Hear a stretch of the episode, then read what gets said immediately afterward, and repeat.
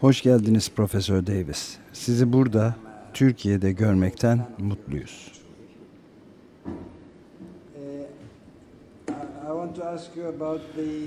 Bu arada hayli eski hayranlarınızdan biriyim.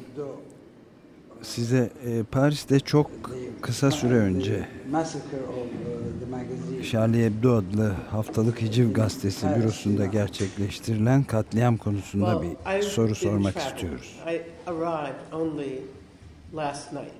Oh, you did. So, and so I don't know anything more than you do. I've read um, ee, Öncelikle şunu söylemeliyim. Epeydir yoldaydım. Uh, Daha dün gece indim havaalanından. Dolayısıyla bu konuda sizden daha fazla malumata sahip değilim. Haklısınız ama ben olayın bir başka yönü üzerinde durmak istiyorum. Paris'teki dev gösterici kalabalığı hemen hemen tek bir sloganla yürüdü. Birçok kişinin, çoğunluktaki kişinin ellerindeki pankartlarda ben Charlie'yim ya da Nous sommes Charlie, hepimiz Charlie yazıyordu. Burada çarpıcı bir benzerliği gözden kaçırmak imkansız gibi. 2007'de Türkiye'de gazeteci ve aktivist dostumuz Hrant Dink kendi haftalık gazetesi Agos'un bürosunun önünde hemen önünde güpe gündüz vurulduğu zaman hemen oraya koşan pek çok insanın o andaki tepkisi de hemen hemen aynı olmuştu. Tamamen aynı. Hepimiz Hrant'ız. Üç gün sonraki cenaze törenine katılan devasa kalabalık da aynı şekildeydi. Herkesin elindeki pankartta hepimiz Hrant'ız, hepimiz Ermeniyiz yazıyordu. Bu paralelliğe ne dersiniz? Her şeyden önce bu özel gününde yani Hrant Dink'in katledilmesinin yıl dönümünde burada İstanbul'da olmanın benim için çok büyük bir onur olduğunu söylemeliyim. Burada bulunmamın ana amacı sınır aşırı dayanışma olanaklarını keşfetmek. Uh, my purpose in being here is to explore possibilities of um, of transnational solidarity. Uh, and as some of you may know, Belki aranızda bazılarınız biliyordur. Kendim de bir süre hapiste kalmıştım. Um, Devasa bir uluslararası dayanışma ki aralarında Türkiye'den de çok sayıda insan vardı. Bu dayanışma sayesinde özgürlüğüme kavuştum.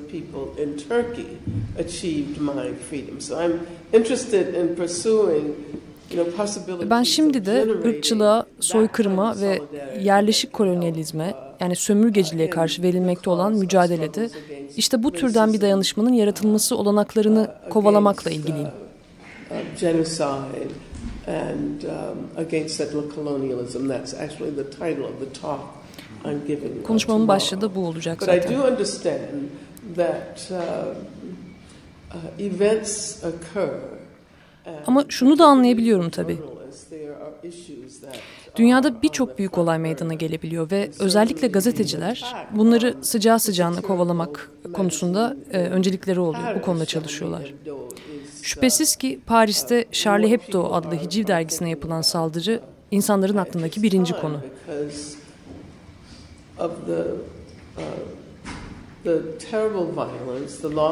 Korkunç şiddet, hayatların kaybı, aralarında derginin editörünün de bulunduğu gazetecilerin katledilmesi.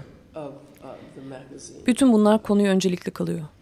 I um, can say that, uh, you know, certainly bu konuda ilk ağızdan şunu söyleyebilirim. Bunun gibi olaylar ve anlar meydana geldiğinde insanlar en çok etkilenen kişilerle empati ve dayanışma duygularını ifade etmek istiyorlar elbette. Son yıllarda da bu özdeşleşme duygusunu nasıl ifade edeceğimizi daha iyi öğrenmekteyiz bence.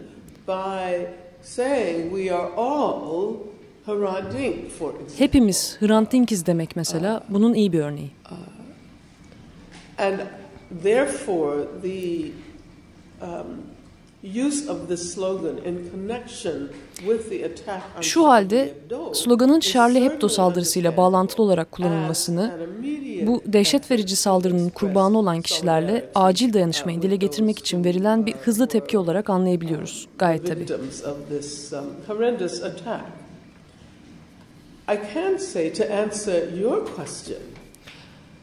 Şimdi asıl sorunuza cevap olarak da şunu söyleyebilirim.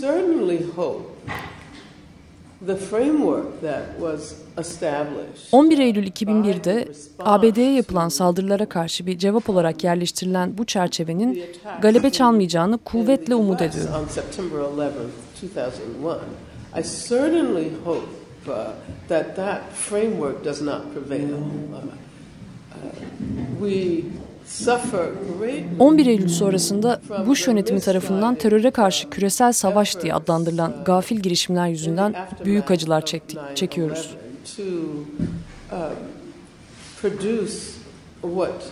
was called by the Bush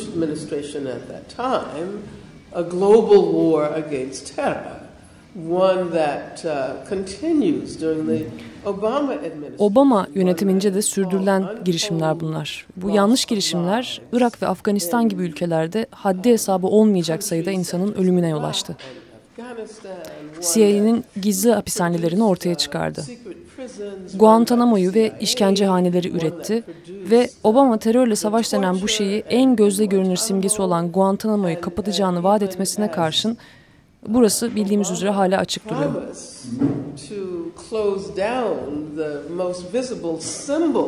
of this war on terror, uh, Guantanamo, uh, it still remains open.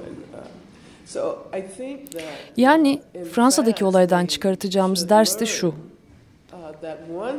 Bir kez teröre karşı savaş ilan edildi mi, işler gerçekten çığırından çıkar.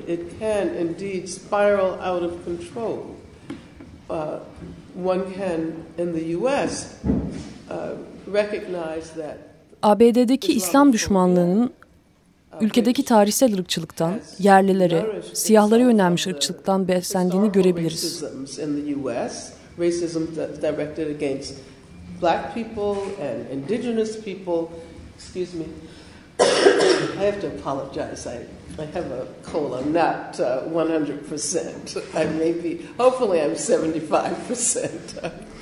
uh, but um, I think it is important to Ama bence şunu görmemiz de çok önemli.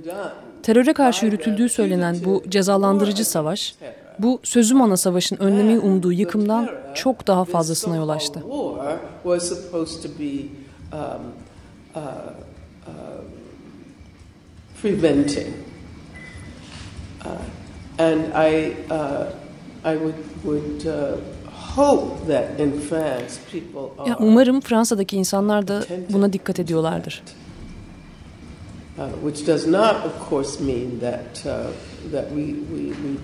Tabi asla gözden kaçırmamamız gereken bir şey de şu.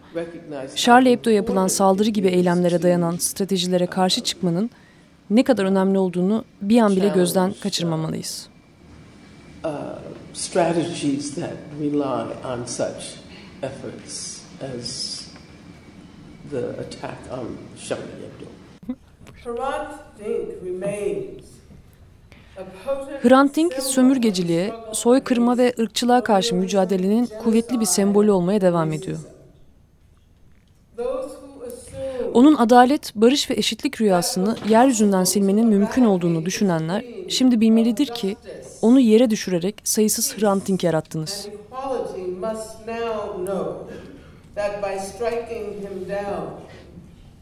Countless Hrant Dinks were created. Dünyanın dört bir yanında insanlar hepimiz Hrantız diye seslenirken biz biliyoruz ki adalet ve eşitlik için verilen bu mücadele yaşamaya devam ediyor.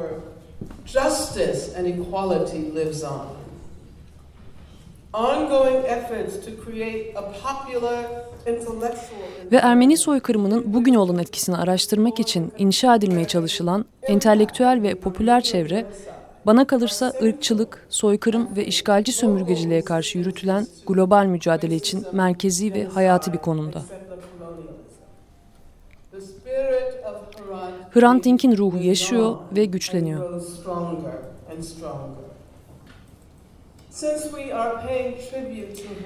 Biz burada Hrant Dink'i anarken aynı zamanda geçen salı Mizah dergisi Charlie Hebdo'ya düzenlenen saldırıda suikaste uğrayan Fransız gazetecilerine de selam etmeme müsaade edin.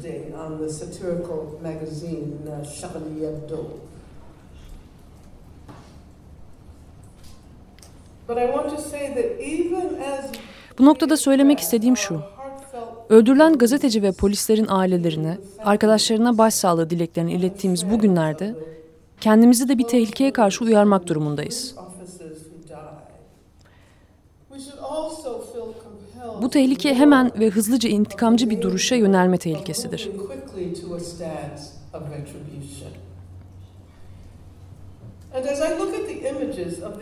Olayın failleri olan insanların ve başka bir takım şüphelilerin fotoğraflarına bakarken ve haklarında daha fazla şey öğrenmeye çalışırken bu insanlarda yalnızca terörün yüzünü görmekten kaçınıyorum.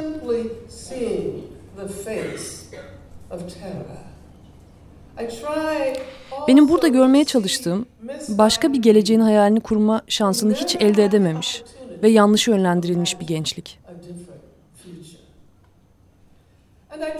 Ve fail oldukları şiddet geleceği düşleyememe kabiliyetsizliğidir.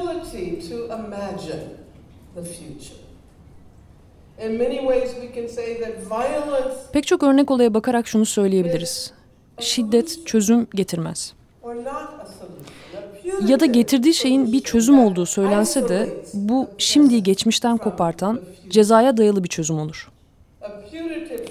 Gelecekteki çözümlerin önünü tıkayan cezai çözümlerdir bunlar. O zaman Charlie Hebdo'ya yapılan bu saldırıda hayatları yarıda kesilenler için yaz tutabilmenin yollarını bulmayı umalım. Bu yollar bizi intikam ve öç alma dürtüsünden özgürleştirecektir. Öyle ki şu soruyu artık sorabileceğiz. Adalete doğru eylemeye nasıl başlayalım ki bu bizi birbirimize bağlayan ilişkilerde bir dönüm noktası olsun? Of the relations that bind us all together. Our histories never unfold. Hikayelerimiz, tarihlerimiz birbirinden izole edildiği takdirde açıklığa kavuşamaz. Bize ait olduğunu düşündüğümüz hikayeleri, başkalarının hikayelerini, tarihini bilmeden gerçek manasıyla anlatamayız. Ve çoğunlukla bu başka hikayeler ve tarihler aslında bizim tarihimiz, bizim hikayelerimizdir. Bu elbette er geç ortaya çıkar. Siyah feminist sosyolog Jackie Alexander'ın Öğrenin, siz feministler kardeşsiniz ismini taşıyan çalışmalarında gösterdiği gibi bu diyalektik bir süreçtir. Hikayelerimizi gözden geçirebilmek için onları sürekli baştan anlatmamız gerekir. Baştan anlatıp onları bir kere daha gözleriz. Böylelikle ırk, sınıf, etnisite, ulus, cinsellik ve engellilik gibi konuların birbirine nasıl bağlandığını bilmezden gelmemizin önünü almış oluruz.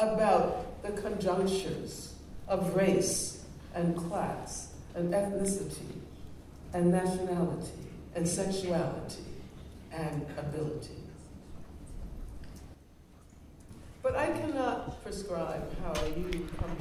Osmanlı'nın son dönemlerinde Yunan, Süryani ve tabii ki Ermeni topluluk ve halklara karşı nüfus mübadeleleri de dahil olmak üzere girişilen hesap kitap edilemeyecek kadar çok şiddet biçimlerinin uygulandığı tüm etnik temizlik süreçleri ortaya konmalı. Evet bunlar tarihsellikleriyle ortaya konmalıdır ama bu olaylar hakkında aynı zamanda halklar düzeyinde bir muhabbet yani karşılıklı konuşma başlamalı.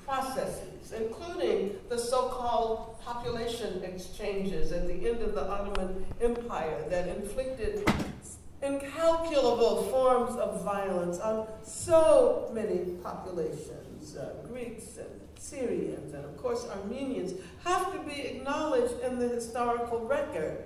But popular conversations about these events uh, and about uh, the histories of the Kurdish people. Ve aynı zamanda Kürt halkının hikayeleri ve tarihleri hakkında da. Bu herhangi bir gerçek sosyal dönüşümün ortaya çıkabilmesi için elzemdir. Bu çok şey mi istemek demek oluyor?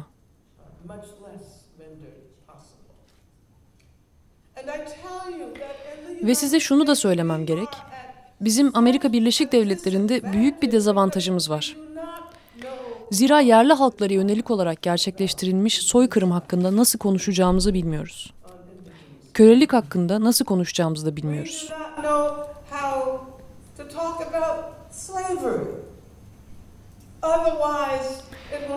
Eğer bilseydik bir siyah adamın başkanlığa seçilmesiyle ırkçılık sonrası çağa bir adım sıçrayıp geçebileceğimizi varsayamazdık. Öyle değil mi?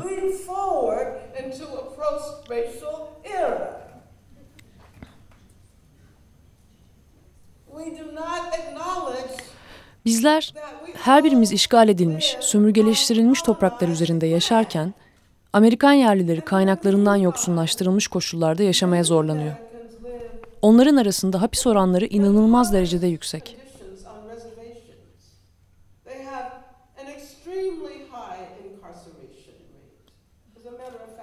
Hatta aslına bakarsanız hane başına en yüksek oranda hapsedilme olgusundan bahsediyoruz. Ayrıca bu insanlar alkolizm ve diyabet gibi hastalıklardan orantısız bir biçimde mağdurlar. Ve bu arada spor takımları da tüm bu yerli halkları zan altında bırakacak ırk bakımından aşağılayıcı isimler kullanıyorlar. Washington Redskins yani Kızılderilileri gibi.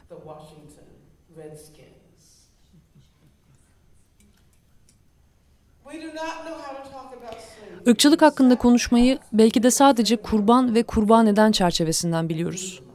Ki bu çerçeve kutuplaşmayı ve tarafları töhmet altında bırakmayı ısrarla sürdürüyor.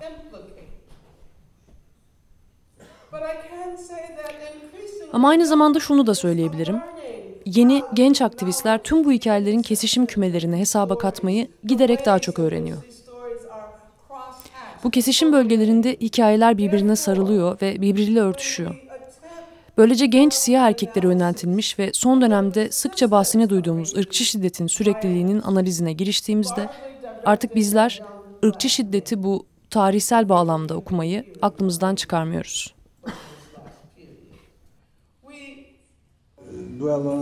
Şimdi bambaşka bir konuda bir soru sormak istiyorum. Büyük yazar ve aktivist James Baldwin'in 1960'ların başlarında burada İstanbul'da epey bir süre kaldığını, hatta bu mülakatı yaptığımız kampüste de zaman geçirdiğini, dersler verdiğini, konuşmalar yaptığını biliyoruz. Irkçılıkla mücadele ve antifaşist mücadele konusunda yaptıkları ve yazdıklarıyla kendisi sizin için ne kadar esim verici bir figür olmuştu?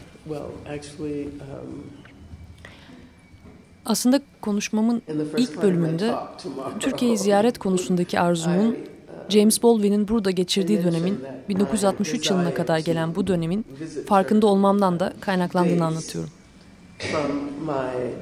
awareness of the period that uh, James Baldwin spent here, the decade of, uh, uh, you know, up, 19, up to 1963. Um, uh, the time when he was writing Another Country. Another Country, başka bir ülke And, eserini burada yazmıştı. Uh, because uh, he is one of my James Baldwin benim en önemli esin kaynaklarımdan biriydi ve sonunda kendisiyle çok yakın arkadaş da olduk.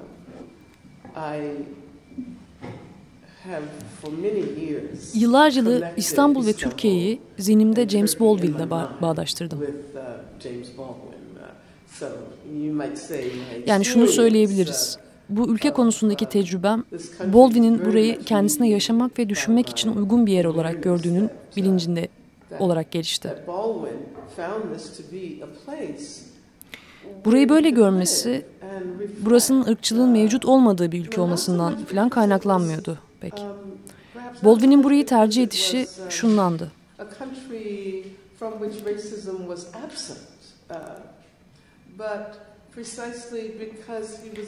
Şu yüzdendi, farklı türde ayrımcılıkları maalesef bağrında barındırmakla birlikte kendisine ABD'deki ırkçılık hakkında farklı bir perspektif geliştirmeye imkan verecek bakış açıları sunan değişik bir kültürü bizzat yaşama imkanı veriyordu burası ona.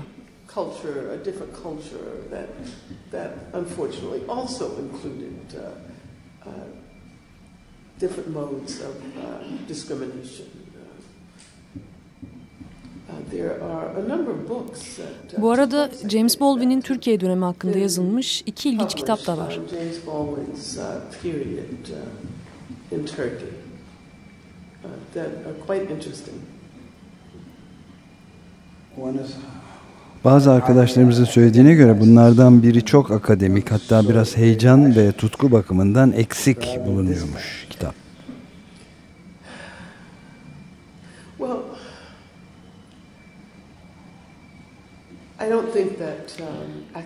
Doğrusunu isterseniz akademik araştırmanın mutlaka tutkuyu dışarıda bırakmak zorunda olduğunu sanmıyorum. Ama belki de siz farklı türde bir tutkudan bahsediyorsunuz. Çünkü yazar bu kitabı ortaya çıkarmak için yıllar yıllar araştırma yaptı. Böyle bir araştırma tutkusu olmaksızın bu kitap projesi bence asla tamamlanamazdı. in that project, otherwise it never would have uh, been concluded. Uh, uh, but there are things about uh, uh, James Baldwin that we learn that we. Ayrıca mesela kitaptan James Baldwin'in Türkiye'de ırkçı bir saldırıya maruz kalmış olduğunu da öğreniyoruz. Yani tam ayrıntılarını hatırlayamıyorum şimdi ama kendisi ırkçı hakaret cümlelerine maruz kalmış.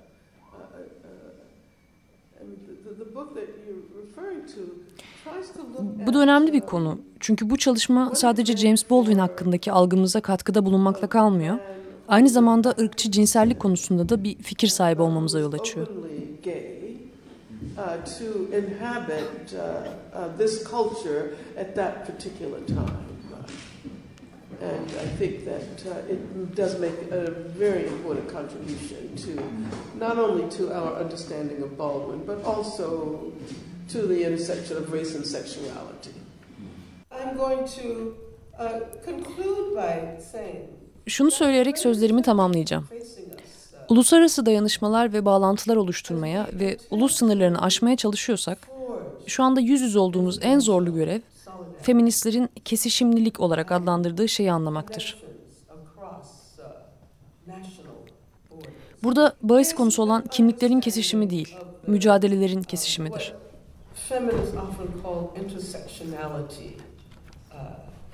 And not so much intersectionality of identities, but intersectionality of struggles, intersectionality of struggles. Öyleyse Tahrir Meydanı'nın ve tüm dünyaya yayılmış olan işgal, Occupy hareketinin etkisini unutmayalım. Ve tabii hazır burada İstanbul'da toplanmışken Gezi Parkı göstericilerini de unutmayalım.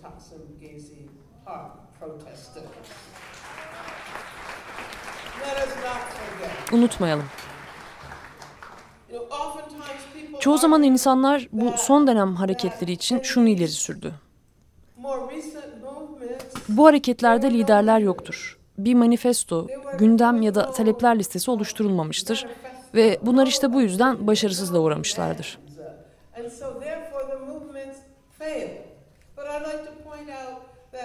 Tam da bu noktada bir yıldan kısa bir süre önce aramızdan ayrılmış olan sevgili Stuart Hall'u hatırlatmama izin verin.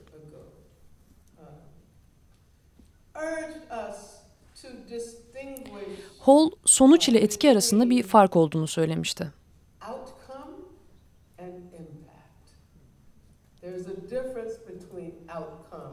Bunların ikisi arasında bir fark var. Occupy hareketinin sonunda çadırlar boşaldığında birçok insan dişe dokunur bir şey üretilmediğini, bir sonuca ulaşılmadığını varsaydı. Ama gelin hayal gücü yüksek ve yenilikçi bu hareketleri bir daha düşünelim. Bu hareketlerde insanlar devletin yönlendirilmesi olmaksızın beraber olmayı, derhal polis çağırma içgüdüsünü bir yana bırakıp sorunları kendi başlarına çözebilmeyi öğrendiler.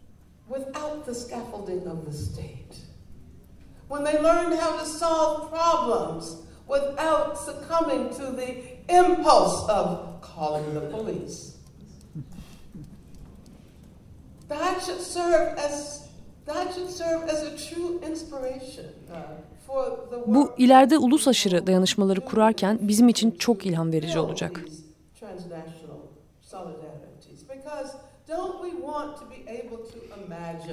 İstediğimiz Hrant Dink'in de bizden isteyeceği gibi Türkiye'de, Filistin'de, Güney Amerika'da, Almanya, Kolombiya, Brezilya, Filipinler ve Amerika Birleşik Devletleri'nde ve tüm dünyada özgürlükler ve adaletin gelişmesi, genişlemesi için yapacağımız şey de olağan dışı olmalıdır.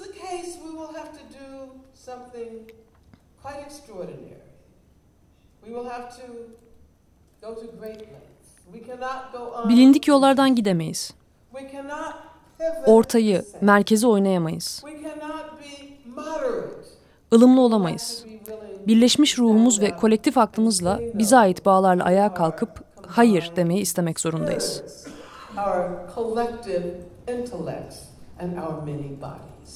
Thank you very much.